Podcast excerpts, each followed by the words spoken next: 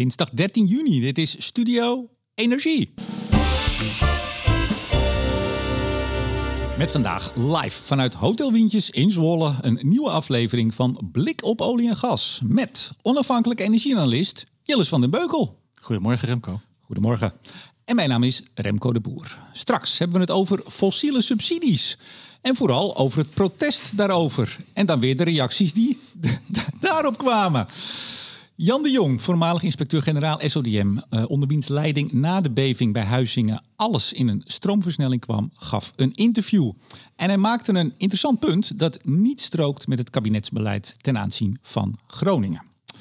Ook de nieuwe baas van Shell gaf een interview. Uh, en er is een boek over het bedrijf verschenen en Jilles lassen uiteraard alle twee. Het begint er nu toch op te lijken dat de waarheid rondom het opblazen van Nord Stream langzaam maar zeker boven tafel lijkt te komen. Ik zeg het voorzichtig. En in Groot-Brittannië dreigt de, volgens de regering, zo belangrijke gaswinning op de Noordzee in gevaar te komen. Is dat ook zo? Of is dit weer een gevalletje? Bedrijven krijgen hun zin niet en gebruiken daarom heel grote woorden. Jilles, maar nu eerst. Wat is jou opgevallen? Wat heeft je verbaasd de afgelopen week? Waar ben je blij of verdrietig van geworden?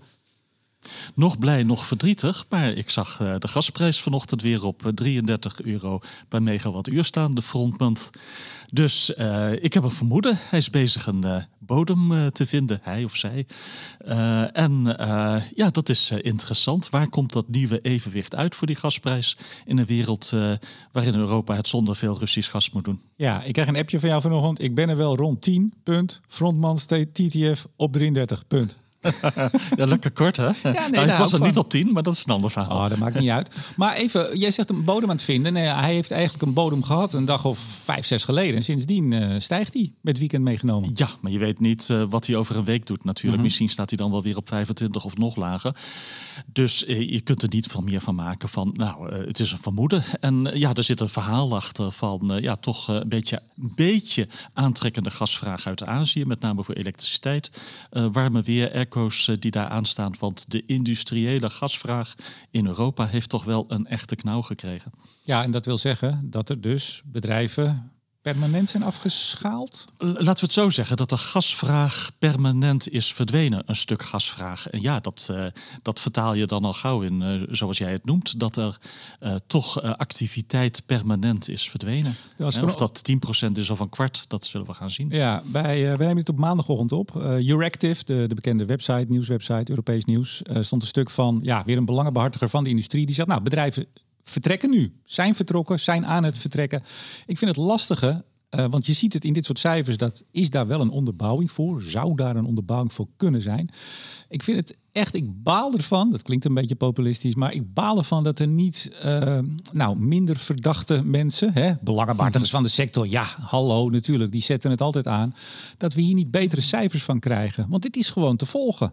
Ja, ik heb er geen tijd voor, Jillis, om al die bedrijven de hele dag te volgen. Nee, nee, nee ik dacht dat uh, Breugel, de denktank in uh, Brussel uh, van de EU, dat, dat die wat had daarover. Van de EU? ja, dacht ik wel. Dat, Zijn ze van de EU? Nee, niet van oh. de EU, maar wel nou ja, veel werkend voor de EU of zo. in ieder geval de denktank in Brussel. wat een hele goede denktank is. Zeker. Met bijvoorbeeld een hele goede site over gasstromen en Ja, ik kijk er iedere week even. nee, ze doen iedere week op dinsdag de update over de, zeker toen de Russische gasstromen en LNG-stromen. Je kan er op, de, op het kubje nauwkeurig zien hoeveel er binnenkomt via welk punt. Maar dat terzijde. Um, ja, mij is ook iets opgevallen afgelopen maand. Uh, stuk in het FD, uh, 4 juni voor de, voor de liefhebbers. Ik zal weer wat artikelen in de show notes zetten ook. Want we hebben best wel veel dingen te bespreken die interessant zijn om even terug te lezen. Bedrijven willen niet aan flexibel stroomgebruik, was het artikel.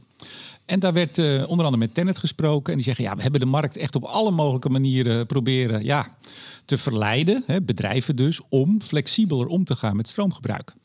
Uh, soms is wat minder, soms is wat meer, al naar gelang het aanbod. En er viel mij twee dingen vielen me daarin op. Uh, daar zegt Tennet, als iedereen op zijn handen blijft zitten, dus die bedrijven, dan is het een bittere pil voor bedrijven die nu juist een nieuwe aansluiting willen. Want dat is een probleem in veel gevallen. Toen dacht ik, ja, dat is even lekker. dan krijgen dus eigenlijk uh, indirect, of nou misschien wel direct, die bedrijven die dan niet genoeg in de benen komen om flexibel te gaan gebruiken, die krijgen de schuld uh, dat nieuwe bedrijven niet aan de bak komen, terwijl we toch een aansluitplicht hebben. Ja. Je zou bijna zeggen hadden. Waarbij netbeheerders gewoon moeten zorgen dat bedrijven worden aangesloten. Dus de bal begint al een beetje De, de uh, pass the buck, uh, hoe, hoe, noemen ze dat op zijn Engels? In ieder geval, uh, ja, de, de, de schuld gaat rond als in een soort stoelendans. Hè, ja, van, en, Tenet die zegt, nee, dat is niet onze schuld. Ja, nee. Gek hè, dat die bedrijven hun dure installaties niet willen laten doorrammelen. Nog afgezien van hoe makkelijk of hoe moeilijk is het om op te starten. Ja, nou, nou kan er natuurlijk altijd meer dan er nu gebeurt. Hè. Dat moeten we ook wel eerlijk zeggen. Dus er zit absoluut koudwatervrees bij. Maar er zijn ook een aantal bedrijfstakken en bedrijven die, gewoon, die dat gewoon nu nog niet kunnen. Maar er was nog iets in dat stuk. Daar zegt uh, Tennet ook weer: de realiteit is nu, eenmaal, is nu eenmaal dat we van een vraaggestuurd energiesysteem naar een aanbodgestuurd systeem gaan, doordat we veel afhankelijker worden van zon en wind. Ja, er zal toch een vraag blijven naar een relatief betrouwbare en constante stroom van elektriciteit. Dat, uh, dat kan ik je wel vertellen. Maar weet je, ik, ik las dat en ik dacht twee dingen. Ik dacht één, ja, dat is dus een keuze die wij gemaakt hebben een keuze om die kant op te gaan? Want we hadden ook, pardon, we hadden ook uh, 10, 20 jaar geleden kunnen zeggen... we gaan en masse aan de kernenergie. Ik zeg maar wat.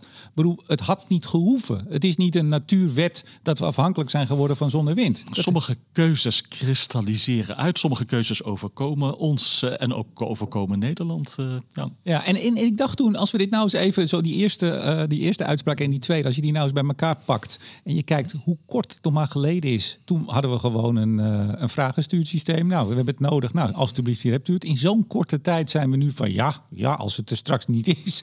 Toen dacht ik over een paar jaar, dan hebben we misschien net als in Zuid-Afrika hier de rolling blackouts. Dan moet iedere, iedere dag een paar uur een deel van Nederland even zonder. Ja, u moet niet zo zeuren, dames en heren. U hebt even een uurtje geen stroom in appels, ga jilles. Dan doe je even iets anders. Ga even in de tuin zitten. Ga je even niet aan die computer. Ja. En maar zo schuiven we op, zo snel. Ja, nou ja, eh, er valt mee te leven hoor, met, uh, met blackouts. Uh, zorg dat je diepvries helemaal vol zit. Dan hou je het een stuk langer uit dan een, uh, een lege diepvries. Uit ervaring geleerd. in Afrika ook, niet in Zuid-Afrika trouwens. Dat, dat, dacht ik wel. Wel eens een blackout meegemaakt hoor in Johannesburg. Dat vonden de winkeliers niet leuk. Ja, maar dit, is, ik, dit gaat dus niet de goede kant op. We krijgen straks ook over fossiele subsidies en de reacties erop en al die onderwerpen. En polarisatie. En dit is echt een hele slechte ontwikkeling. Dat je nu al zo snel in een rijk westers land met dit soort teksten komt, waarbij je eigenlijk al voorsorteert op, nou ja, mensen moeten wel een beetje inschikken. Want ja, ik, ik ja, kom op. ten het wel heel makkelijk ingaan, maar uh, een, een, een, een stuk flexibele vraag, ja, dat, dat zullen we wel, nee, tuurlijk, wel krijgen. Gewoon samen met EV's die soms uh, stroom, ja. stroom gaan teruggeven en soms nemen. En nou ja, dat, dat moet heel veel mogelijk zijn en daar komt heel veel aan.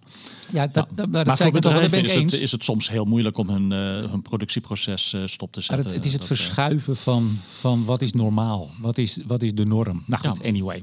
Waar zullen we mee beginnen? Welk onderwerp? Jij mag het altijd zeggen. ja.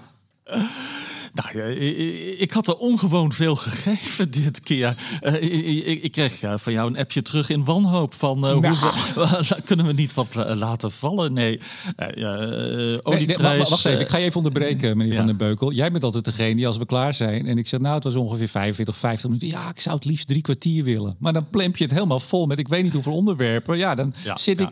Het is een beetje van 2-1. Hè?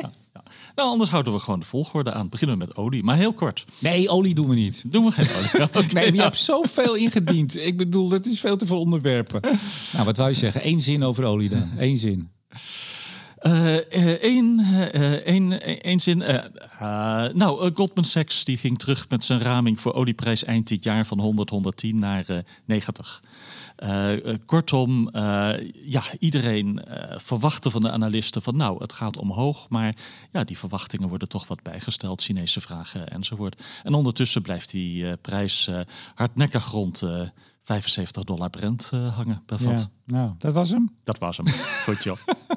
Nee, maar nou, zo, zo, komen we, zo houden we hem binnen de drie kwartier hoor. Nee, maar uh, we zouden het over OPEC kunnen hebben. Ik had natuurlijk uh, vorige week al even Hans Verkleef nog in de, de, het experiment, de experimentele uitzending, even heel kort. Misschien komt het zo wel door de andere onderwerpen heen. Nou, een ander dingetje dan. Dat de handelaren uh, toch ja, er anders instaan dan, dan OPEC. Is dat dat zij het momentum volgen van, nou ja, niemand moet nu tegen een dalende trend ingaan.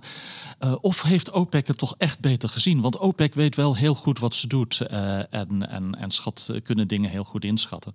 Ja, de, de, de, je zag een, een, zekere frustratie bij OPEC en bij uh, Abdulaziz bin Salman mm -hmm, ja. van waarom zien die handelaren nou niet waar het heen gaat? Ja, ja. Ja. Nee, maar jij zei net al even, de, de analisten verwachten dat het 100 dollar. Weet je, ik word helemaal gek ervan. Je kan de hele dag, het is, het is ook een beroepsgroep, die de hele dag bezig is om een verwachting te hebben. En dan een week later zegt, ja, maar de verwachting van vorige week was toch niet helemaal.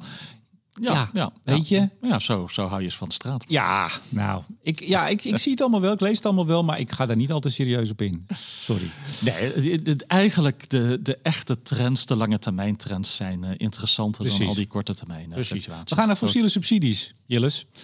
Er was weer een, ehm, ja, weer een eh, demonstratie op de A12. Dat was alweer even geleden. En twee dagen later zat jij bij Dit is de Dag... met de vertegenwoordiger van Extinction Rebellion, Roosmarijn van het Einde. Zal ik het zeggen? Hoe vond je zelf dat het gesprek ging, Jilles?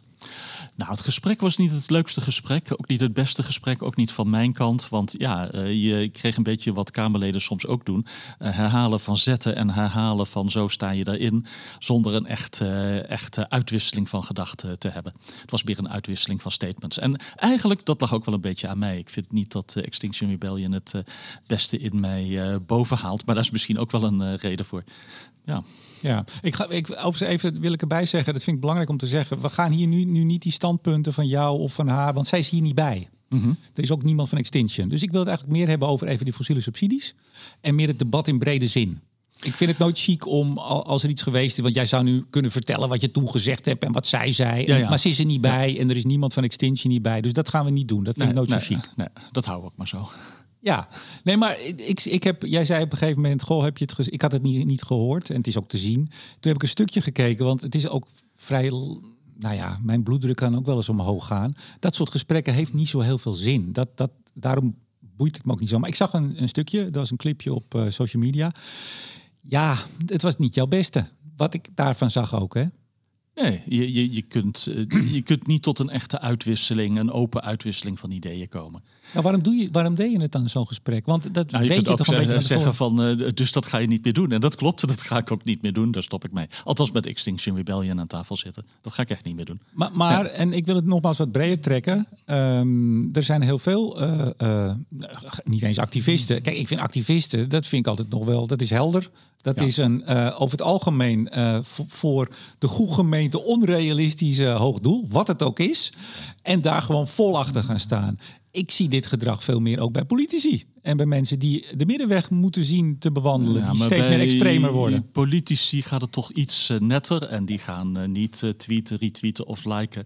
Alles wat ik van, eh, van deze mevrouw zag, zag langskomen. Zeurboemer, oude witte man, lobbyist, minachtend, Oost-Indisch doof, schaamteloos, kabouter. Snel weer achter de geraniums. Nee, maar nou, dat zei, even, dat zei zij niet, hè? Dat zeiden andere mensen. eh, maar dat wel, wel, wel door haar geliked en geretweet soms. Ja, nee, daar had ik het wel even Nee, mee maar- gehad.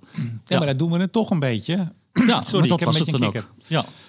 Nee, maar, maar laten, we, laten we nou even, want het heeft best veel stof doen opwaaien, dat gesprek. Daarom hebben we het er nu ook over. En jij wilde dit onderwerp ook even eh, benoemen. En ik ook, anders had ik het wel gedaan. Nee, maar het wordt, het, ja, dat, wie dat ook zegt, doet er even niet doet, het is allemaal niet heel chic. Eh, sowieso is, eh, ik vind het zo grappig, als oudere mensen iets zeggen dat jonge mensen te jong zijn, dan is het een schande. Het is eh, leeftijdsdiscriminatie. Maar oude mensen mag je altijd, oudere mensen mag je altijd ongegeneerd in de hoek zetten als niet relevant, oud en zo, ervaring, Ja. what the fuck. Het- Je bent gewoon oud, je moet achter de geraniums. Die dubbele standaard vind ik altijd wel opmerkelijk. Laten we het even hebben, Jillis, over die fossiele subsidies. Toch, even eerst de inhoud en dan wil ik nog even over het debat hebben, breed. Even die fossiele subsidies, hoe sta je erin?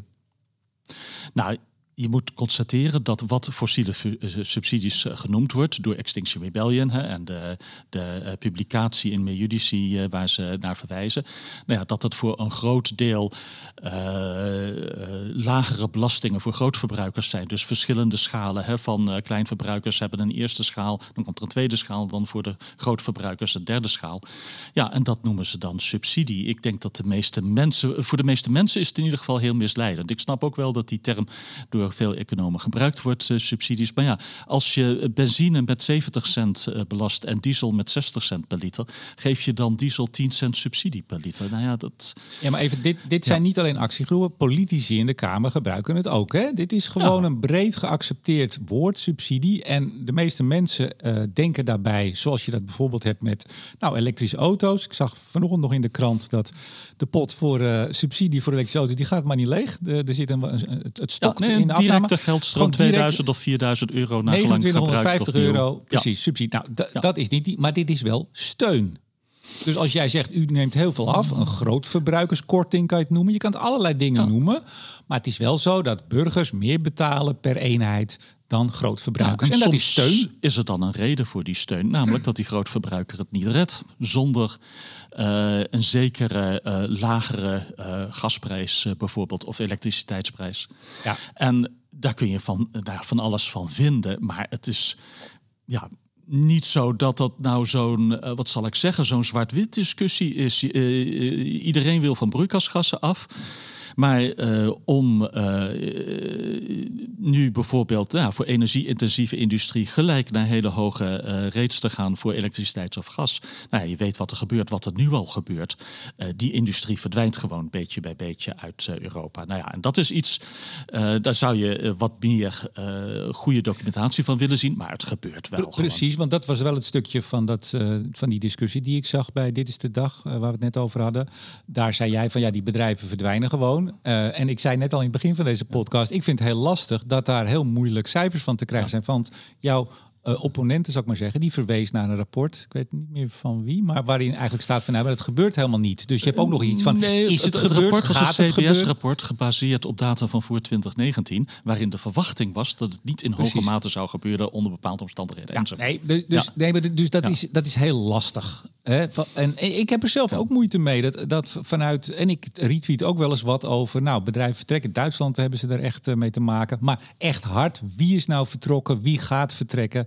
Ja, hier zit heel veel lobby en, en retoriek in van bedrijven. Ook moet, moet je eerlijk ja, in zijn. Natuurlijk, van beide kanten ja. heb je de framingen en de retoriek. Ja. Hey, even. Um, ik, vond, ik, ik, ik vond wel van. Als je nou echt kijkt, wat is een betere manier om daarna te kijken, is niet naar subsidies uh, uh, discussie te hebben, maar gewoon naar een beprijzingdiscussie. Kijk naar uh, wat, hoe worden bijvoorbeeld elektriciteit of gas, verschillende vormen, belast door de hele keten heen. Als je echt de hele keten wereldwijd doet. En het is niet zo dat iets lager dan iets anders, dat het daarom gaat. Maar gewoon als dat in absolute termen laag is, zoals het in veel landen is, Saudi-Arabië enzovoort, ja, dan is dat een heel ongewenste situatie. Nee, en in Nederland is het meestal behoorlijk hoog, gelukkig maar. Maar, maar goed, dit, dit debat in brede zin gaat niet over de wereld. Broer, daar hebben we het hier natuurlijk iedere maand over. We kijken tot de grenspaaltjes. We kijken hoeveel miljard gaat er dan naar fossiel, et cetera. Maar even wat ik wil aanhalen. Ja, uiteindelijk wordt er heel veel aan fossiel verdiend. Nou, dat wou ik dus even aanhalen, ja. Jillis. Ja. Ten eerste wil ik toch nog even de blog van Henry. Henry, heeft, uh, Henry Bontebal heeft er een blog ja. over geschreven. Dat is een, nou, dat, dat is een mooi overzicht uh, met, met een, een aantal mits en maren. Uh, waarin hij ook zegt, nou ja, we, we, kunnen dingen, we moeten dingen aanpakken. Maar hij schetst een mooi beeld. Zoek hem even op, zou ik zeggen. Maar ik kom ook tegen een opinie van Ed Groot.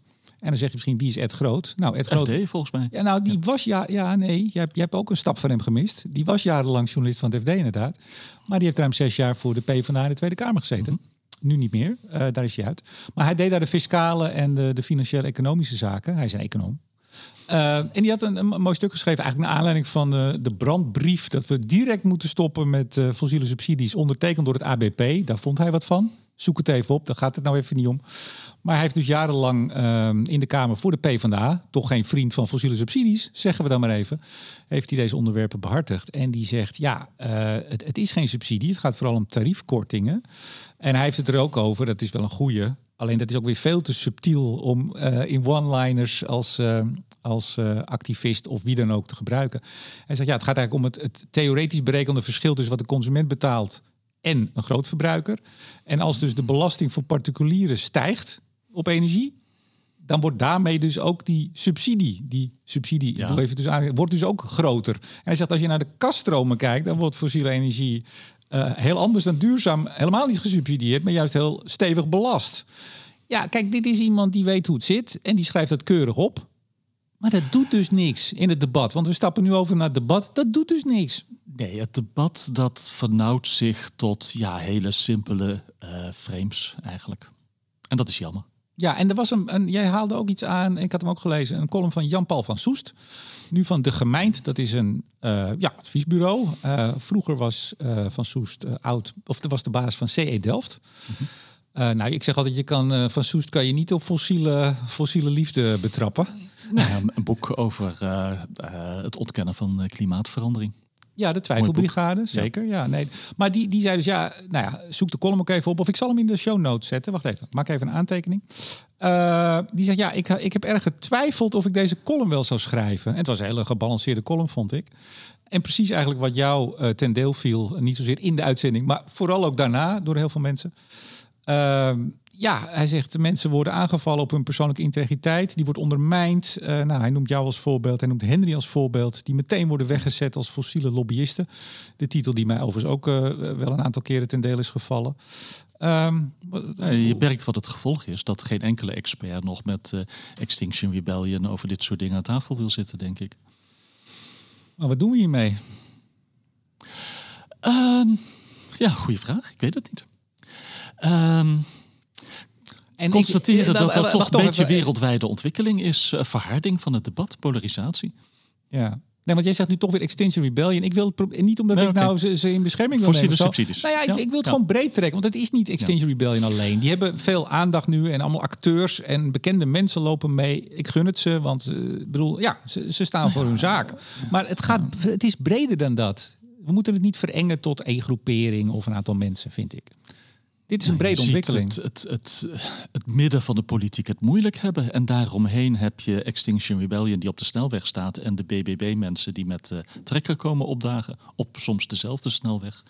je hebt een, een, ja, een, een, een ja, en je kunt je afvragen hoe dat komt. Uh, is dat sociale media dat, dat het debat zich zo verhardt en, en dat een samenleving zich soms uh, lijkt op te splitsen in twee groepen die tegenover elkaar staan, met nog een beetje midden ertussenin wat moeite heeft om het land, om elk land zo'n beetje democratisch land te regeren. Ja, nou, ik heb wel, ik heb zo even een bruggetje naar een interview dat we alle twee gelezen hebben met uh, Frans Timmermans in NRC. Maar even iets anders. Um, ik zag een LinkedIn-post van Roy Op het Veld, journalist, mm -hmm. recent, recent ook een ja, boek, boek nou, althans een update van zijn boek wat hij al nou, flink wat jaren geleden heeft geschreven. Maar een update daarvan. En die schreef op, uh, op LinkedIn, die had jou een soort bemoedigend... Je had gezegd op, op Twitter van nou, ik, ik, ik doe dit niet meer. Ik ga dat debat zo niet meer aan. Uh, hij gaf jou een soort uh, bemoediging van, nou, blijf dat nou wel doen. Dat is toch belangrijk. En hij schreef dat hij daarop een appje kreeg van een activist... Uh, die hem eigenlijk ja, een soort van ter verantwoording riep. Waarom hij jou, als toch die fossiele lobbyist, nog uh, aanmoedigde het debat uh, op te zoeken. En toen Roy dus geen bevredigend antwoord gaf, zo schreef hij, kreeg hij te horen dat hij niet integer handelde, Roy dus, en dat hij af was. Hij wist niet zo goed wat dat betekende, maar dat betekent wel dat je. Fout.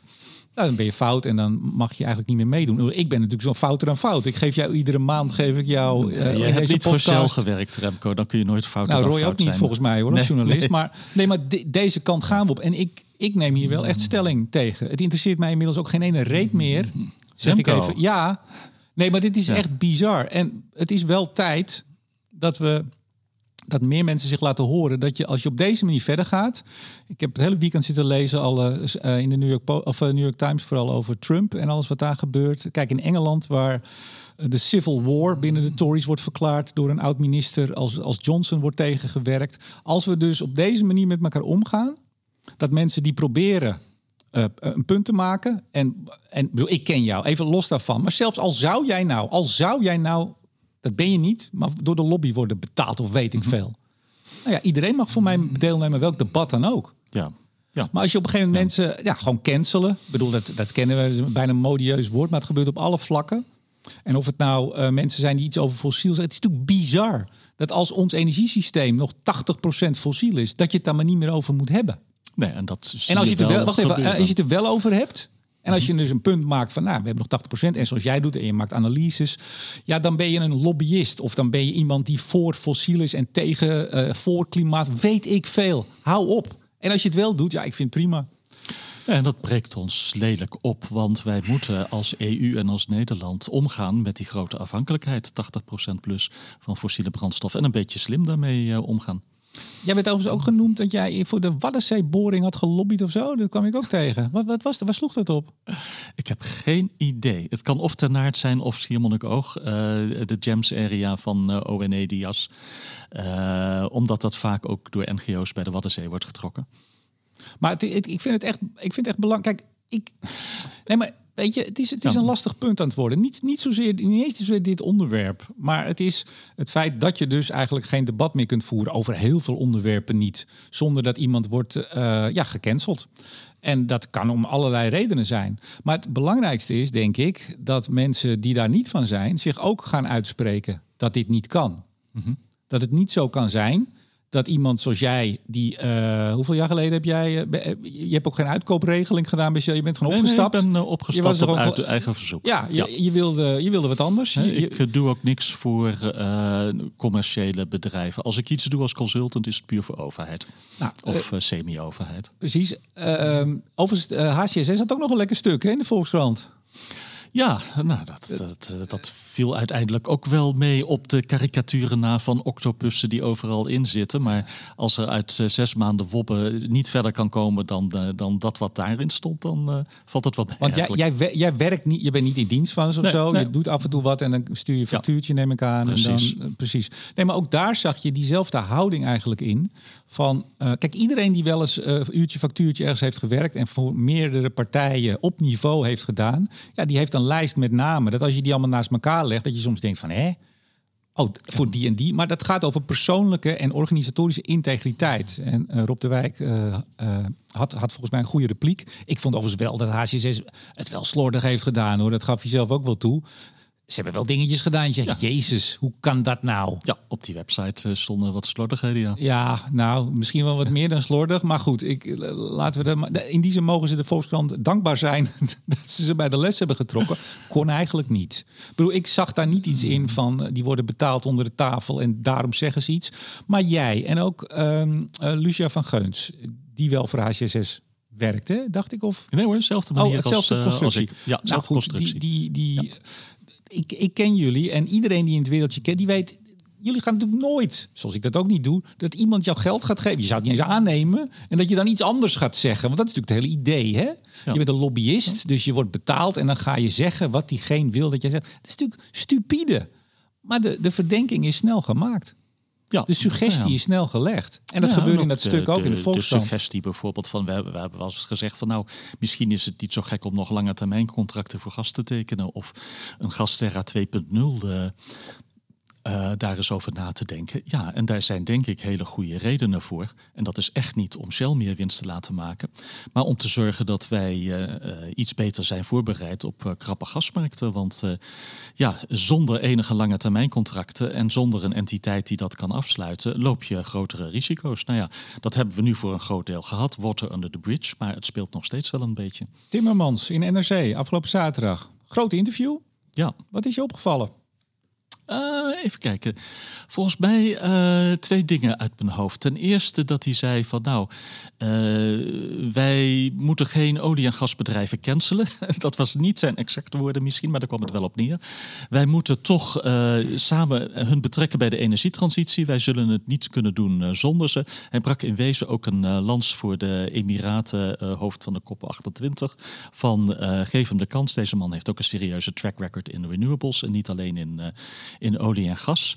Dus ja, toch, uh, het was een, uh, een klein beetje een soort uh, van nou, hou de, de grote olie- en gasbedrijven toch een beetje aan boord. Dat was, dat was één ding wat hij zei. En het andere wat hij zei, wat mij opviel althans, was dat hij hoopte dat de strijd tegen klimaatverandering, de energietransitie, niet zou ontaarden in een cultuuroorlog à la de VS.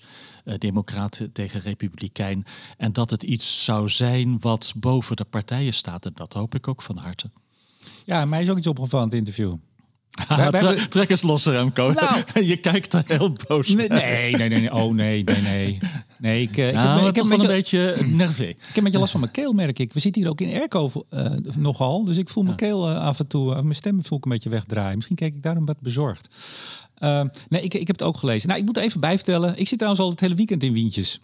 Ja. Dus ik heb mooi. ook het weekend niet zoveel. Uh, ik had dit al flink voorbereid. Maar ik heb veel zitten lezen dit weekend hier. Um, wat er in Amerika gebeurt. Volg jij het een beetje met die, uh, die aanklacht tegen Trump? Ja, ik volg Amerika omdat ik er ja, lang gewoond en gewerkt heb. Dus, en en uh, ook die aanklacht tegen Trump. Ik bedoel, ja, nu die aanklacht op 37 punten.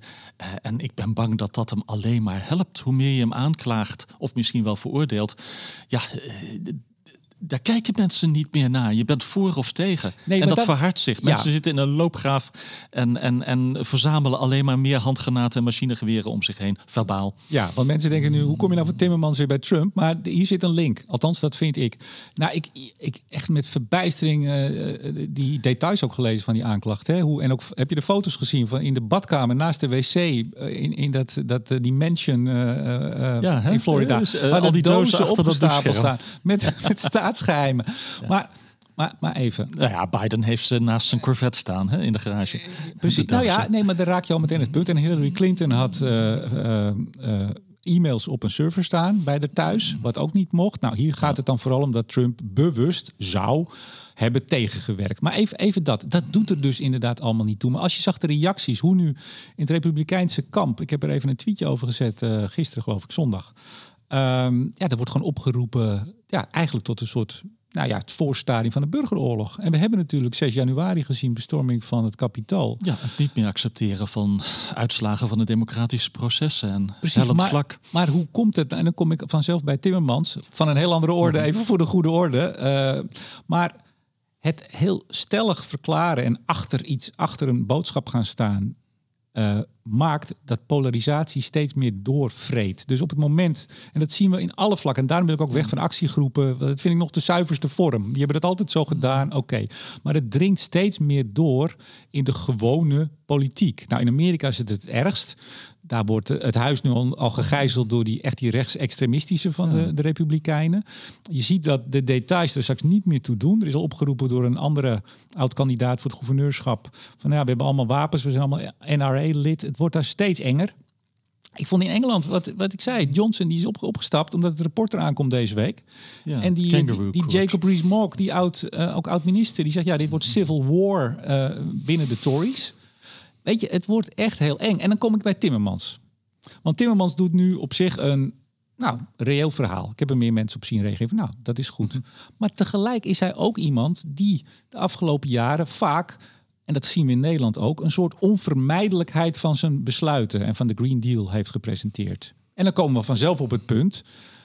Is er nog te praten over maatregelen? Hij begint het interview met uh, Macron. Die op een gegeven moment had gezegd, nou we moeten misschien eens een pauzeknop indrukken als het gaat over milieuwetgeving in Europa. Nou, daar was Timmermans natuurlijk helemaal niet blij mee, want dat druist direct in tegen zijn Green Deal. En dan zegt hij, nou Macron die belde me en die zei, nou ik zal het je even uitleggen. Maar ja, hij heeft het toch maar gezegd. Hè? En dan gaan andere mensen dat napraten. Maar als er nou iemand is die ook heel stellig dingen verkondigt. En dan kan je zeggen, dat is een vak als politicus. Maar we zijn tegenwoordig steeds harder, allemaal, mhm. ook politici. Dan is het Timmermans wel. Toen hij EU-commissaris werd, toen zei hij... klimaatverandering is een komeet die op aarde afkomt. Dat mag je zeggen wat mij betreft. Dat zegt uh, woorden van gelijke strekking, zeggen activisten ook. Maar je zegt er tegelijk mij, iedereen die tegen mijn plan is... want ik ga die komeet tegenhouden, die laat die komeet storten. Hij zegt nu in het interview, dit gaat, dus de Green Deal eigenlijk... over het op lange termijn overleven van de menselijke soort...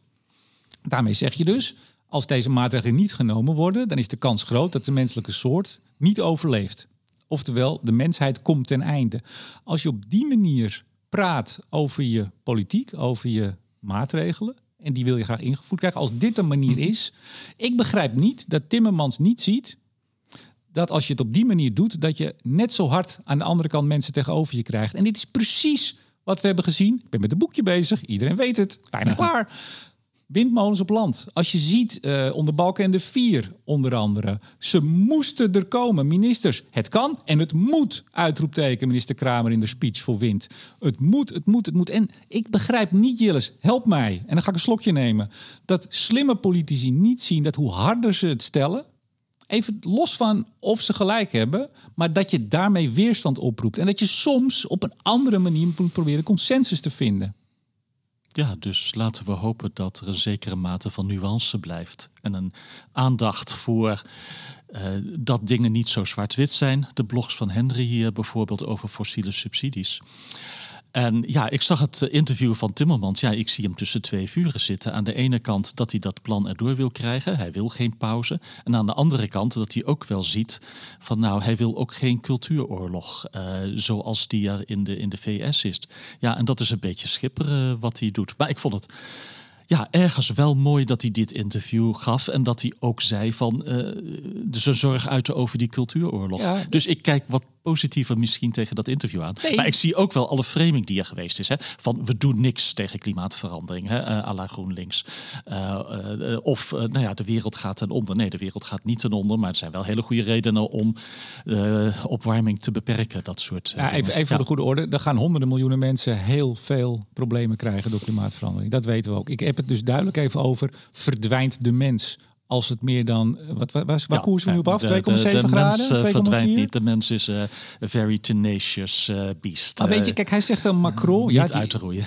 Macron heeft het toch maar even gezegd van die pauzetoets. Met andere woorden, dat zegt hij ook. Hè? Dan gaan anderen het napraten. Dus dat ja, gaat een eigen leven leiden. Weet je nog, kernenergie, Timmermans. Dat was niet duurzaam en bovendien hartstikke duur. Hij was gewoon tegen. Ja, maar strijd tegen kernenergie is een droef verhaal. Nee, maar ook daarin zou je, als je politicus bent, en toen was hij al uh, eh, EU-commissaris, daar zou je ook anders mee om kunnen gaan. Als je niet daarmee wil een verharding van het kernenergiedebat wil. Dus ik snap het. En ik, ik zag ook, wacht even. nee, Jillis, mag ik even? Ik zag ook wel in dat interview zijn worsteling. Die zag ik ook wel. En in die zin vond ik het ook een goed interview. Maar ik vind dat je ontzettend moet uitkijken dat je dan weer andere, de mensen, de, andere mensen de maat gaat nemen. Dit van Macron en anderen. Terwijl die er zelf en bijna alle politici doen daaraan. Hard erin gaan, stelligheid. Het moet op deze manier en zo niet. Ja, dan ben je fout. Nou ja, en dan is het interessant om na te denken van waar komt die verharding en die framing en die polarisatie vandaan? Komt het dat wij uh, mensen steeds meer uh, nou ja, bijna non-stop bestookt worden met informatie en dat die informatie zich opsplitst ja, naar de stroom waar je bij hoort? Dus democraten in de VS zien een heel ander soort informatie dan de republikeinen in de, in de, in de VS. En ja, is het toch onze informatievoorziening die ertoe leidt dat uh, dat allemaal wat harder wordt en wat meer opsplitst in twee helften die elkaar bijna in evenwicht houden en een soort van cultuuroorlog uh, gaan uitvoeren. Ja, het is, het is het allemaal, denk ik. En ik zie ook, ik zie ook de rem niet. Ik zie niet dat het min. Ik zie, die, die Nicola Sturgeon, die, die Schotse premier, hè, die was opgestapt in februari. Die is nu gearresteerd, het weekend. las ik vanochtend. Ja, maar ik zag haar verklaring gisteravond, dat is op Twitter gezet. Kijk, dat je zegt, ja, maar ik heb niks gedaan, dat snap ik wel. Maar de, de toon waarop ze deed was ook van, nou ja, uiteraard ben ik onschuldig tot het de, tegendeel eh, bewezen is. Maar ik weet zeker dat ik onschuldig ben. Ik bedoel, als jij al heel stellig zo van, nou ja, alles wat hier gezegd wordt is eigenlijk onzin. Want het is allemaal niet waar. Als je alweer zo hard erin gaat. Vroeger, vroeger, oude mensen, vroeger dan zei iemand die onder vuur lag, nou ja, weet je, ik heb alle vertrouwen in het onderzoek, want daar zal uitblijken dat ik, uh, dat ik niets gedaan heb. Maar het gaat dus ook om de woorden, en dat zegt Timmermans ook goed, het gaat misschien ook om de toon waarop je dat doet. Hè? En nou, daar zien we het nu in allerlei westerse democratieën gierend uit de hand lopen. En hebben we nog niet eens over Polen, waar ze hun leuke raad hebben ingesteld, die even alle anti-regeringskrachten buitenspel mag zetten. En uh, meneer Tusk, die mag ook nog, die kan zo de bak ingegooid worden. Want als je ook ooit iets gedaan hebt wat tegen het Pools belang was. En over meneer Orbán maar te zwijgen. Jillis, we gaan door. We gaan door met... Nee, ik, ik, ik, ik, moet daar zelf ook over denken. Ik bedoel, als ik een one-liner tweet over Extinction Rebellion... met goede reden, denk ik hoor, overigens in het geval... Hou nou eens op met Extinction Rebellion. Nee, nee, nee, dat, dat, dan krijgt dat 100.000 likes. Als ik iets tweet over een doorvrocht artikel... over de Russische gas- en olieindustrie... Uh, no one cares. Maar ik blijf toch wel die lange artikelen schrijven. Goed zo. We zitten al bijna op 40 minuten. We gaan de 45 niet halen. Move on, Remco. Ach, we gaan lekker door. Wat wil je nog doen? Eh, nou, ik wil heel veel doen. Jan de Jong, oud, uh, wat is het, inspecteur-generaal. Uh, SODM, 2012, de klap bij Huizingen. Uh, iedereen die uh, maar enigszins het gevolg heeft, die weet wat het over gaat. Eigenlijk was dat de versnelling ehm, die uiteindelijk gezorgd heeft dat we zijn gaan stoppen met Groningen. Het rapport van SODM, ik, ik weet het zinnetje, eh, was het ook weer? Eh, zo snel als zo realistisch mogelijk is, zoveel mogelijk minder gas. Eh, dit was hem niet, maar daar leek het verdomd veel op. Nou, Jan de Jonge heeft zich ook bij zijn afscheid, dat was al vrij kort daarna, altijd blijven roeren. En die had nu een groot interview en die zegt, ja, het kabinet heeft geen exitplan voor Groningen het is putten dicht, stoppen en, en klaar. En dat is voor, voor hem geen goed idee. Wat vond je ervan? Of wat vind je ervan? Mij viel vooral op uh, als aardwetenschapper wat hij zei over de bevingen. Dat het nog decennia lang gaat beven uh, in de periferie van het veld. En de stelligheid waarmee hij dat uh, ja, suggereerde, maar eigenlijk stelde, dat, dat, dat vond ik uh, niet goed. Want het eerlijke verhaal is, wij weten niet goed wat er gaat gebeuren. Uh, maar er is wel een vermoeden dat het vrij snel gaat afnemen. Dus ook van de bodem komt niet tot rust uh, als, als nou ja, toch one-liner daarin. Ja, vind ik niet terecht. De bodem komt wel tot rust in Groningen. Alleen we weten niet hoe snel. En dat gaan we zien. En daar hebben we een jaar of tien voor nodig. Maar ik, ik denk, ja. maar dan, nou, dan moet ik gaan interpreteren. Maar ik denk dat hij bedoelt dat met de maatregel, met het kabinetsbeleid wat het nu is, namelijk zo snel mogelijk stoppen. Ik begrijp nu geloof ik zelfs dit jaar, hè, oktober of zo. Ja, 1 oktober, streef. Um, hij bedoelt, volgens mij nogmaals, interpretatie, dat met dat beleid, het stoppen, dat daarmee die rust er niet is. En inderdaad, dat kan nog lang duren, maar dat weet jij ook niet als aardwetenschapper. Ja. Niemand weet dat. Nee, dat, uh, dat weten we niet goed, laten we wel zijn. Uh, toen er uh, op een min of meer constant productieniveau eh, geproduceerd werd, kon je redelijk goed voorspellen wat er volgend jaar zou gaan gebeuren qua seismiciteit. En nu zit je, eh, totdat je langer observaties hebt na het stoppen, ja, zit je met meer onzekerheid. En dat duurt nog vijf of tien jaar. En ik vond het opvallend dat hij eigenlijk, uh, nou hij zei, hij zei best veel dingen, zoek het even op. Uh, oh, ik zal hem even in de show notes zetten. Um, dat hij zei, ja, we moeten eigenlijk veel meer gaan monitoren wat daar gebeurt. En druk, handhaving noem ik het maar even. Waar ook uh, Margriet Kuiper, Pieter Kaptein, dat clubje wat, ja. met eerbied ja. gezegd, die daar al heel lang voor pleit. Onlangs ja. nog een documentaire over documentaire. gemaakt. Gezien trouwens. Over van, ja, als je echt iets wil doen voor Groningers en wil zorgen dat het minder of niet beeft, moet je die druk handhaven injectie van stikstof bijvoorbeeld. Ja. Nou, daarvan zegt dit kabinet, nou, dat gaan we absoluut niet doen. En SODM volgens mij zien het ook niet zitten. Niemand nee, ziet het eigenlijk En dan zitten. zeggen ze wat van ja, te onzeker wat er gaat gebeuren. Niet, uh, niet echt uh, moeilijk te onderzoeken, niet goed onderzocht. Nou, kom op. Uh, ik, ik wil er twee dingen van zeggen. A, van dit helpt gewoon. Je weet niet hoeveel, maar uh, als er iets is dat uh, helpt, uh, is, het, is het dit gewoon. En het heeft het voordeel van je zit zelf aan de kraan, dus mocht je door injectiebezingen krijgen, dan kun je dat op die specifieke locatie gelijk weer terugdraaien. Dit, dit is de rationele, technocratische manier om het te doen. ik heb er wel het idee bij van de risico's in Groningen zijn zo miniem dat ik persoonlijk niet voor zou kiezen om dat te doen. Maar het helpt wel. Nou ja, jij zegt dit nu waarschijnlijk vanuit de techniek, de technische risico's. Ik neem aan dat jij dat bedoelt. Maar de, de fysieke risico's, ja, net ja. zo groot als in Limburg. En daar ga je ook niet uh, ja, maar dat, alles doen. Dat, ik ja. denk dat je hier nu wel te makkelijk uh, gaat. Want, ja, dat weet ik. Nee, ja, Maar, nee maar dan, dan krijg je weer allemaal haat, uh, haatmail. Maar krijg je toch wel. Krijg je toch wel. Ja, het is ook zo treurig. Jezus. Oh, daar kan ik wel tegen. Ja, maar uh, sowieso. Iedereen nee, krijgt dat. En, en sommige mensen nog veel meer dan. Uh, ja, maar ik vind het niet ja. normaal. Ik blijf dat ook zeggen. En ik blijf me daar in die zin niet tegen verzetten, want ik kan er niks aan doen. Maar ik vind het wel belangrijk om dat te blijven zeggen. Ik krijg het uh, sporadisch en niet structureel. Dat is wel heel wat. Joh. Nee, maar net als politici, en ik geloof met name vrouwen, is ook zo idioot. Zo'n kaag is niet mijn vriendin, zeg ik er meteen bij. Maar weet je, doe, doe normaal. Heb het over waar, waar ze voor staat. Ik zou maar haast die... zeggen, iemand die zo bedreigd wordt, moet altijd mijn vriendin zijn. Nou nee, dat vind ik ook weer onzin. Ik bedoel, nee, iemand heeft nee, in ieder geval de sympathie. Ja, sympathie. Je moet gewoon normaal doen tegen elkaar. Maar goed, het, slaat nergens op wat ik zeg. Niemand luistert hier naar. Ik ben een soort... Uh... hey, maar even, even ja. toch. Um, um, ik kijk, hier, hier, zie je, en zoals ik aan het begin zei, wat mij was opgevallen in dat Tenet-verhaal over, nou mensen moeten allemaal een beetje inschikken. Dat je je kunt voorstellen over een aantal jaren dat er blackouts zijn. En mensen nou, niet zo zeuren, even een uurtje geen stroom. Hè, dat is het nieuwe normaal. Ik kan me echt heel goed voorstellen, de kans, maar dat kun je als aardwetenschapper misschien beter inschatten, dat er over vijf, zes jaar, is de 1 oktober gaan we dicht, Groningen dicht. Ja. Over drie jaar, vier, vijf jaar, zes jaar, het maakt me niet zoveel uit. Is er ineens een klap, zeg eens wat, 3, 6 Huizingen. Huizingen. Kan ja. gebeuren, toch? Niet, uit, uh, niet, niet uit te sluiten. Als dat gebeurt, heb je grote kans, ik weet niet zeker, grote kans dat er net zo wordt geoordeeld over nu. Of dan net zo wordt geoordeeld over nu. Namelijk dat er niks gebeurd is. Het is toch een schande dat die vuilbrief niet wilde luisteren naar drukhandhaving. Het oordelen in de toekomst over het nu, oftewel het oordelen nu over het verleden met de kennis van nu, daar zijn wij kampioen in. Eh, Niet alleen wij in Nederland, maar ongeveer overal. Dus je voelt hier al aankomen met zo'n interview van Jan de Jong, die toch een beetje de held is geworden van veel Groningers hè? en ook van veel Kamerleden. Van Jan de Jong is toch maar gaan. Ja, nee, maar dat is gewoon een feit. Zo is dat Jan de Jong bij, Ja, ja. bij Lisbeth van Tongeren bijvoorbeeld. Volgens mij haalden ze hem altijd aan als iemand die wel eh, opstond. Nou, of dat nou allemaal zo gegaan is, dat doet er even niet toe. Maar je kunt je echt wel voorstellen dat als er dus een, nog een flinke klap komt, en die kans is dus heel erg. Nee, sorry, ik was er heel erg groot. Dat weet ik niet. Die is er. Daar moet ik ook oppassen. Dat we dus gaan oordelen over nu, waarbij een vuilbrief en het kabinet zegt, nou, wij gaan echt niet experimenteren met nog eens eh, de, de injectie en drukhandhaving. Gaan we gewoon niet doen. Terwijl nu is dat de politieke consensus. Gebeurt niet. Ja, en dan? hebben we weer een reden om eh, de politiek te wantrouwen. En ik, ik zie weinig mensen die, behalve het clubje rondom Margriet en Pieter en eh, Wim Turkenburg, zie ik weinig mensen eh, proberen dit debat los te trekken in Nederland. Van kijk, nou ja, Jan de Jong doet het nu in de krant, maar dat krijgt geen tractie.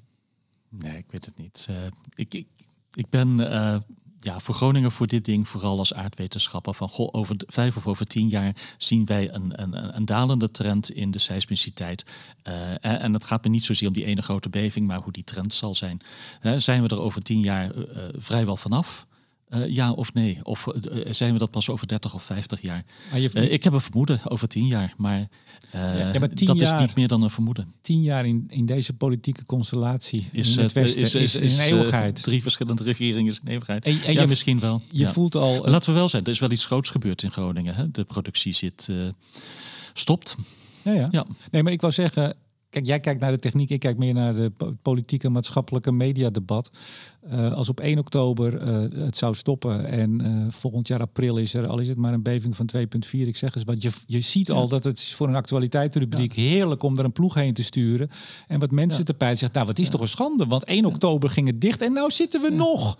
Ik bedoel, en dat is dan een paar maanden. Ik had wel een lang draadje. 15 eh, zelfs over, eh, over de late bevingen in Groningen. Ja, technisch draadje. natuurlijk, ja, technisch draadje, dus niemand kijkt. Maar zet hem even in de show Ik notes, zet Want het was wel een goed, eh, het was wel een goed draadje. Oh, dat vond je zelf wel goed. Oké. Nou, goed in de zin van onbegrijpelijk, maar technisch goed. Nee, ik kon, ik kon het volgen hoor. Hey, we gaan even door. Shell, boek verschenen, interview met Wal Sawan in de Volkskrant. Ehm, jij hebt het allemaal gelezen. Ik heb het boek niet gelezen, zeg ik erbij. Ik heb wel het Ja, interview met. gelezen, ja. ehm. Wat wil je erover kwijt?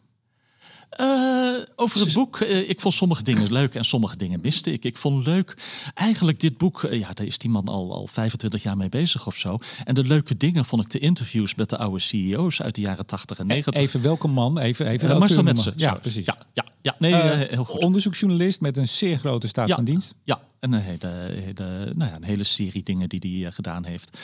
Eh, dus eh, ik vond het leuk om te lezen dat hij ooit nog met Gerry Wagner gepraat heeft. Wie praat er wel, wie praat er niet in die wereld? Nou, sommige mensen praten wel en andere mensen praten helemaal niet. Hè. Een Peter Vozer zal niet praten, een, een Herkstreuter zal niet praten, een Van Wachem zal zeker niet praten. Hè, maar een, een, een Wagner wel. Nou, nou praat je wel over twintig jaar geleden. En dat vond ik de leuke dingen eigenlijk. Het inkijkje dat het gaf in de Shell-cultuur. Eh, wat ik al iets raarder vond, is de verbazing dat zo'n bedrijf een, een groot eh, veiligheid- en inlichtingendienst heeft, een corporate security. Eh, en dat hij ja, daar vraagtekens bij zet. Nou, kom op zeg. Elk groot olie- en gasbedrijf, ExxonMobil, BP, Shell, die hebben dat soort, eh, dat soort afdelingen. En het heet ook bij elk bedrijf hetzelfde, volgens mij, corporate security. En, eh, en er werken eh 200 of 300 Even, mensen ik- die orde van grootte. Ik, ik denk Ja. niet dat het alleen olie en gas is. Alle grote Nee, corporations hebben nee, maar eigen- olie en gas misschien wel meer omdat ze in zulke shirtlanden soms werken. En Hmm. omdat ze met nou, toch behoorlijk grote risico's zitten. Ja, is een interessante wereld. Voor Shell is dat traditioneel, hangt dat aan, aan de Engelse inlichtingendiensten vast. Ja, maar de het- Nederlandse nemen ze niet echt serieus. Is het een eh. aanrader, het boek? Als je een beeld wilt hebben van Shell, van een eeuw Shell... en ook de, de politieke verhoudingen rondom Shell heen, vind ik het een aanrader. Oké, nou heel goed. En wat ik miste waren nou ja, de echte goede in-depth behandelingen van de crisis van de laatste tijd. Uh, eigenlijk had ik het idee, uh, dit boek was twintig jaar geleden al bijna af. En nu moest er op het laatst nog wat aan worden toegevoegd. Want over een reserve crisis of over Groningen staat er niet zo heel veel in-depth behartigenswaardig. Maar het is ook, uh, dat zeg ik even als een ook een kleine schrijver op dit moment. Het is ook wel heel lastig. Dat verwijt gaat mij ook gemaakt worden op het moment dat hij uh, verschijnt. Want Zeker dit, dit staat er niet in, dat uh, staat voor, er niet in. Ja, voor dat is... ik, ik, ik, kijk nog uit naar een echt goed boek over de reservecrisis. De, nou zijn er wel hoofdstukken in bepaalde boeken verschenen, maar ja, al die mensen zijn uitgewaaid over de hele wereld. En, en uh, ik bedoel, de boeken over Ahold in de tijd of over Philips, ja, al die mensen zitten nog in Nederland. Maar al die mensen die bij de reservecrisis een rol speelden, die zijn uitgewaaid over de hele wereld. Die zit op een farm in Texas of in een lo lokale pastorie in de Verenigd Koninkrijk. Ga, ga jij het boek eens even schrijven? Nee. Doe, eens, doe eens wat. Nee, ga, jij nee. dat, ga jij het boek eens schrijven? Hey, over mensen die uh, wel of niet in Nederland zitten. Eén ja. ding over die reservecrisis. Hè. Uh, dat had andere bedrijven ook uh, kunnen dan overkomen. Moet je, ja, maar we lopen ja. al zo uit. Maar dan moet je Goed. toch ook even. Nee, dan moet je Ja, ook uitleggen wat die reservecrisis is. Oh ja, ja, ja, ja, dat is voor mij zo. Uh, sorry, uh, vanzelfsprekend haast. Nou ja, dat was het, uh, het oversteten van de reserves in, wanneer was het, 2002 kwam dat. Oversteten wil zeggen dat je zegt dat je meer reserve hebt dan je in werkelijkheid hebt. Volgens SEC rules. Ja. Daar, daar draaide wel alles op. Nou, dat geldt voor, voor heel veel bedrijven. Maar Shell was in die tijd, sprak niet met één stem. Je had uh, Van de Vijver en Phil Watts in die tijd die ja, tegen elkaar ingingen. En toen is dat uit de hand gelopen. Oké, okay. maar, maar ja, ik vind even serieus. Waarom Ja. schrijf jij het boek niet aan daarover? Ik, ik, ik zou niet weten waarom niet. Nee man, ik, ik, ik ben oud. Ik zit achter de graniums, joh. Te kwijlen ook een beetje, begreep ik. Dat is je ook... Pollators. Oei, oei, oei. Oude Hey, man. Ja, oude- ja, nou goed. Hey, even over eh, vertrekkende en nog steeds in Nederland zijnde Shellers. Eh, interview met eh Walsawan in de Volkskrant. Ja. Nou, lang. hij kreeg ruim de tijd om... Ja, nou ja, zoals eh, Macron politiek qua green energies een beetje pauze wou nemen, wil uh, Waal dat ook voor Shell toch een beetje van iets minder snel tempo gedwongen door de aandeelhouders. En, eh, ja. Weet je wat mij opviel in het stuk? Dat, dat ongelofelijke bezingen van dat Nederland zo ontzettend belangrijk is. ja, Hou nou toch eh, op. je, je snapt het doel van Ja, dat interview. Weer dat een wel. beetje eh, connectie krijgen met Nederland. En Nederland is speerpunt voor eh Ja. New Energy Spin Shell. Ja. Nou, er kwam ook wel wat van de mens tevoorschijn. Zijn vader in Beirut eh, en zo. Ja, nou spring je, nee, maar nou spring je meteen weer naar iets heel persoonlijks. Dat vond ik een mooi stuk. Dat vond ik ook een mooi stuk. Ja, maar daar had ik het niet over. nee, nee het, eh, maar het, het viel mij op dat de Volkskrant dat in ieder geval publiceert. Dat, dat is niet vanzelfsprekend dat dat eh, gebeurt. Ja, daar zal ongetwijfeld wel weer protest opgekomen zijn. Eh, er Volgens mij een, kwam dat er ook. Ik Oh. heb het artikel daarna over Shell niet meer gelezen, maar eh, er was iets wat daarna kwam natuurlijk. Nee, nee, maar, nee, maar even. Dus het is, oh, Nederland is zo fantastisch en we zitten hier nog zo. En het is eigenlijk, eigenlijk ben ik nog gewoon, eigenlijk zijn we nog gewoon, dat zegt hij niet, maar daar komt het bijna op neer. Ik denk, hou, hou nou op. Want ik vond wel, nee, er zijn ja, heel veel mensen binnen Shell die zeggen: Thank God we're out of this impossible country. Ja, natuurlijk. Nee, maar die, die, dat bijna pathetische, dat begint mij wel wat tegen te staan. Te meer bijvoorbeeld ook, was dat vorige week of twee weken geleden? Nou hadden we dus Shell werd een energiebedrijf, waar je lekker je stroom en je, en je gas kon afnemen in Nederland. Groot-Brittannië Ja. doen ze het al veel langer. Eén op de andere dag, althans voor ons. Hup, stoppen ermee. Doeken het op. Nou, gaan de, de electricity retail bedoel je? Het uh, Ja, verkopen het van elektriciteit. energiebedrijf. Dat zei ik dus. Nou, Dat- nee, dat energiebedrijf dat blijft, maar ze, ze stoppen met elektriciteitsverkopen Nee, in Engeland en Nederland Wacht, en zo. wacht, wacht nou even, Jillis. Even goed luisteren. Eh, Als Ja. ik energiebedrijf zeg, de meeste mensen die dit ook horen, die weten een energiebedrijf zijn de Eneco's, de Vattenfalls, de Essence, de Van de Brons, Ja. et cetera. Ja. Dat wil de Shell ook. En in Engeland zijn ze het al een tijdje. Ja, ik heb nog even de, de aankondiging in Nederland opgezocht. Volgens mij is het nog geen twee jaar geleden. En Van Hoe Beurden... snel dat dat gaat, hè? Ja, van Beurden. Nee, maar dit gaan we echt doen. En eh, we worden een Ja. retailmerk en mensen kunnen bij ons. En eh, nou, et cetera, et cetera. Nou, er was natuurlijk wel wat gebeurd. Dat weten we ook. De, de, de energiecrisis, de, de, de oorlog in, in Oekraïne, et cetera. Maar dat je dan strategie... We worden een energiebedrijf. Het was een strategie voor de lange termijn. Ja. Engeland al geprobeerd. Nederland nu. Meerdere landen. Volgens mij Amerika ook, hè? Maar dan leveren ze Ja. alleen aan, aan, Ja. aan eh, bedrijven. Maar in ieder geval een retailmerk voor.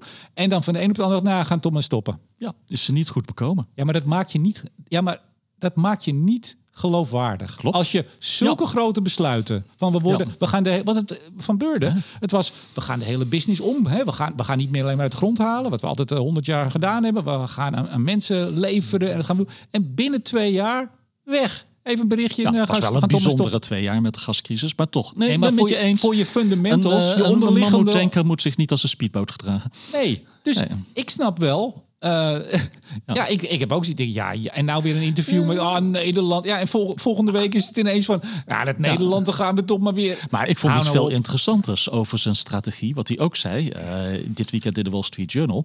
eh, niet alleen de electricity retail staat op de tocht, maar ook de hele chemiedivisie. En, en dat is eigenlijk veel ingrijpender. Ja, maar misschien moeten we gewoon stoppen met al die. eh, ik zie het wel. Nee, dat is net met analisten. Analisten de hele dag Nou, maar bezig dat is, over wat er eh, volgende iets om week naar, gebeurt. eh, naar uit te kijken. Van eh, komende woensdag heeft hij zijn strategy day. En dat is veel interessanter dan die kwartaalcijfers van. eh, en die doet hij in New York voor het eerst, Shell. Oh, New York, ja. Er- Er kan nog een sprongetje gemaakt worden over de oceaan.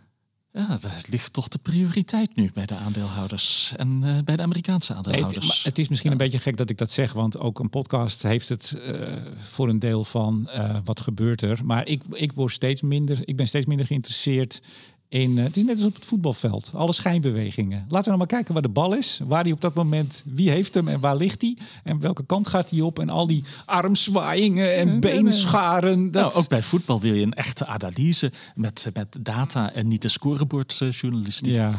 Hey, Nord Nord Stream gaan we maar even skippen, vind ik. goed. Ehm, ik zal hem, ehm, ik zal dat stuk in de wat De was het, Washington Post stond niet achter de betaalmuur. En dat was een goed stuk. Die zal ik nog even sturen. Eh, nou, de plot thickens, zoals ze in het Engels zeggen. Hè? Eh, het, het lijkt er toch steeds meer op dat er wel De ongeveer duidelijk thickens, is. de mist lost op. Heel klein beetje. Ja, eh, ook, ook, dit, eh, ook dit is een lastige eh, of we nou echt uiteindelijk weten. Want we weten misschien straks wel dat er die zes mensen waren op dat, op dat zeilschip. Hè? Misschien als je dat kunt vaststellen. Maar je weet uiteindelijk toch weer niet natuurlijk. Want er is dan een Westerse inlichtingendienst heeft Amerikanen getipt.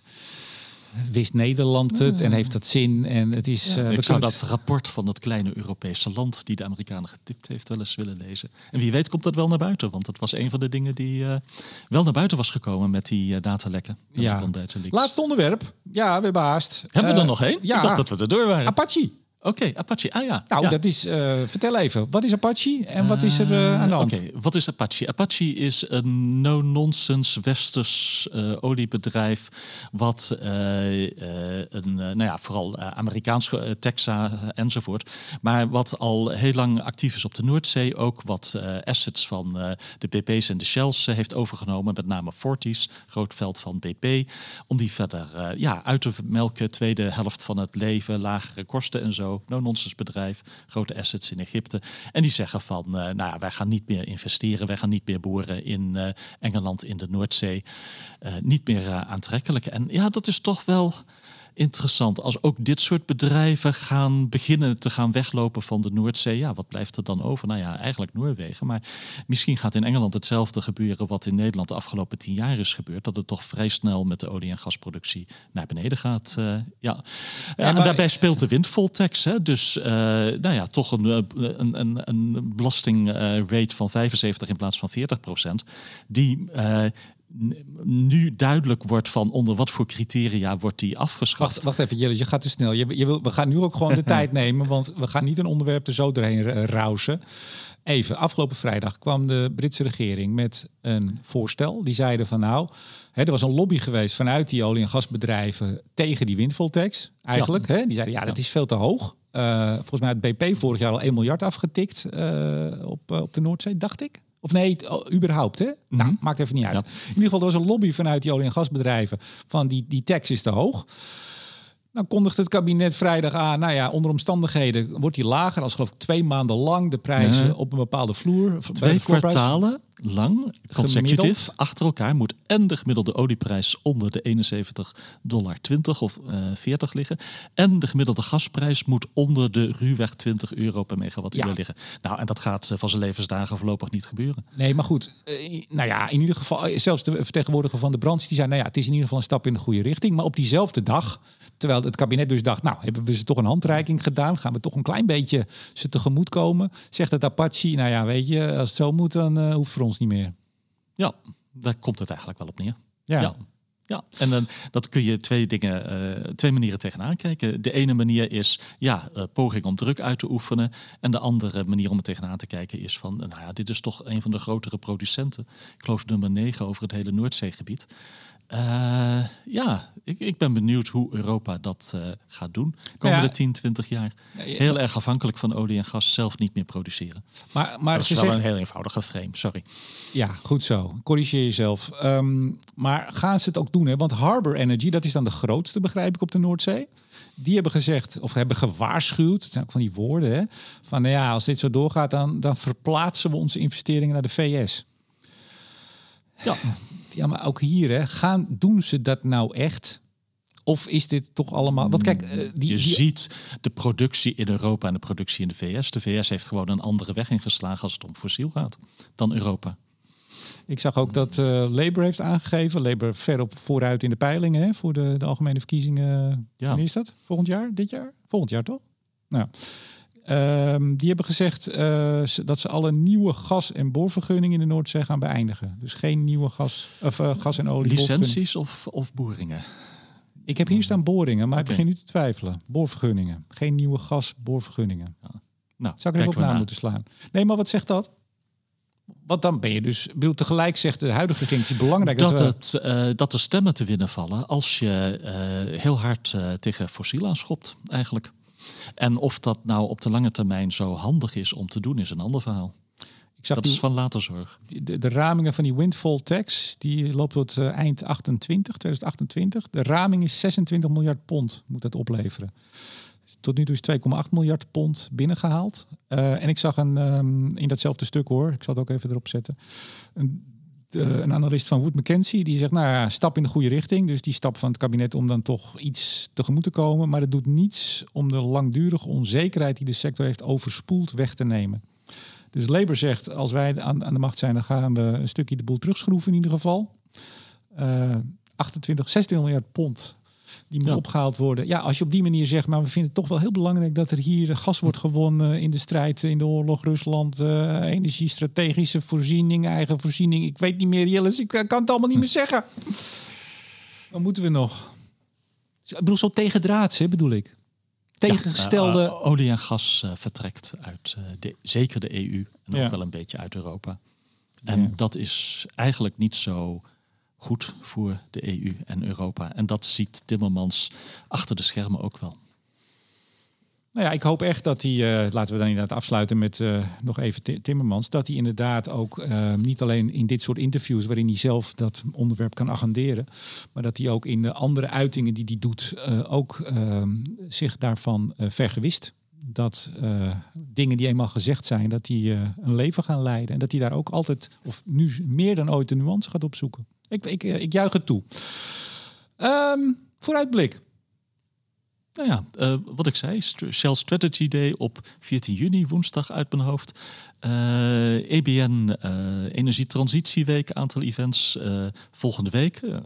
leuk, interessante die discussies te bekijken. En ik meen dat Equinor, de scenario's, worden gepresenteerd ook in Nederland, in Den Haag, volgende week maandag uit mijn hoofd. 19e. Ja, en ik ben een fan van Erik Wernes, dus uh, wil ik graag zien. Vorig jaar nog de gast hier in deze podcast. Dus als mensen denken, hé, hey, wie is dat dan? Nou, zoek hem even op. Um, waar kijk ik naar uit? Nou, ik wil even een geruststelling geven voor mensen die misschien uitkijken of bang zijn dat Studio Energie een nieuwsprogramma wordt. Ik heb vorige week een experiment gedaan. Dat wilde ik al heel lang. Uh, een keer niet uh, één gast, maar een aantal. En dat heb ik gedaan met onder andere Henry en minister Jette en nou, et cetera. Nou, veel reacties op gehad. Uh, heel veel mensen vonden het hartstikke leuk. Andere mensen waren vooral bang dat, dat dat Studio Energie zou worden. Nee, beste luisteraars. Dat gaat niet gebeuren. Het was een experiment en misschien dat het ooit nog wel eens langskomt. Maar uh, uiteraard blijft dit gewoon uh, meer dan een uur zit ik al met die van den Beukel. Oh, oh, oh, oh. Lange, diepgravende gesprekken met iedereen. Met mensen die aan de ene kant van het debat zitten en mensen aan de andere kant. Nou, 3 juli, ik ben al aan het warmlopen. Dat is het begin van de zomer. Nog een Studio Energie live ben ik nu al mee bezig natuurlijk. Hè? Wie, uh, wie zal ik daar te gast vragen? Drie gasten, live publiek. Ben je erbij, denk je, 3 juli? Uh, ja, ik, ik, ben er misschien wel bij, ja. Oh, Misschien wel. Nou, nou laat ik het zo zeggen. Volgens mij heb ik uh, geen vakantie of iets gepland die dag. En dan ben ik er. Nee, want je was weer bij de Moesel, hè? Vorige, vorige keer ja, was je bij de Moesel met Willy. Even... En nu was je je eentje bij de Moesel. Ja, even een paar dagen lopen. Ja, moest je er even uit? Ja, mooi man. Tot zover deze aflevering van Blik op olie en gas. Met onafhankelijk energieanalist Jillis van den Meukel. Klopt. Klopt. En mijn naam is Remco de Boer. Uh, graag tot de volgende keer.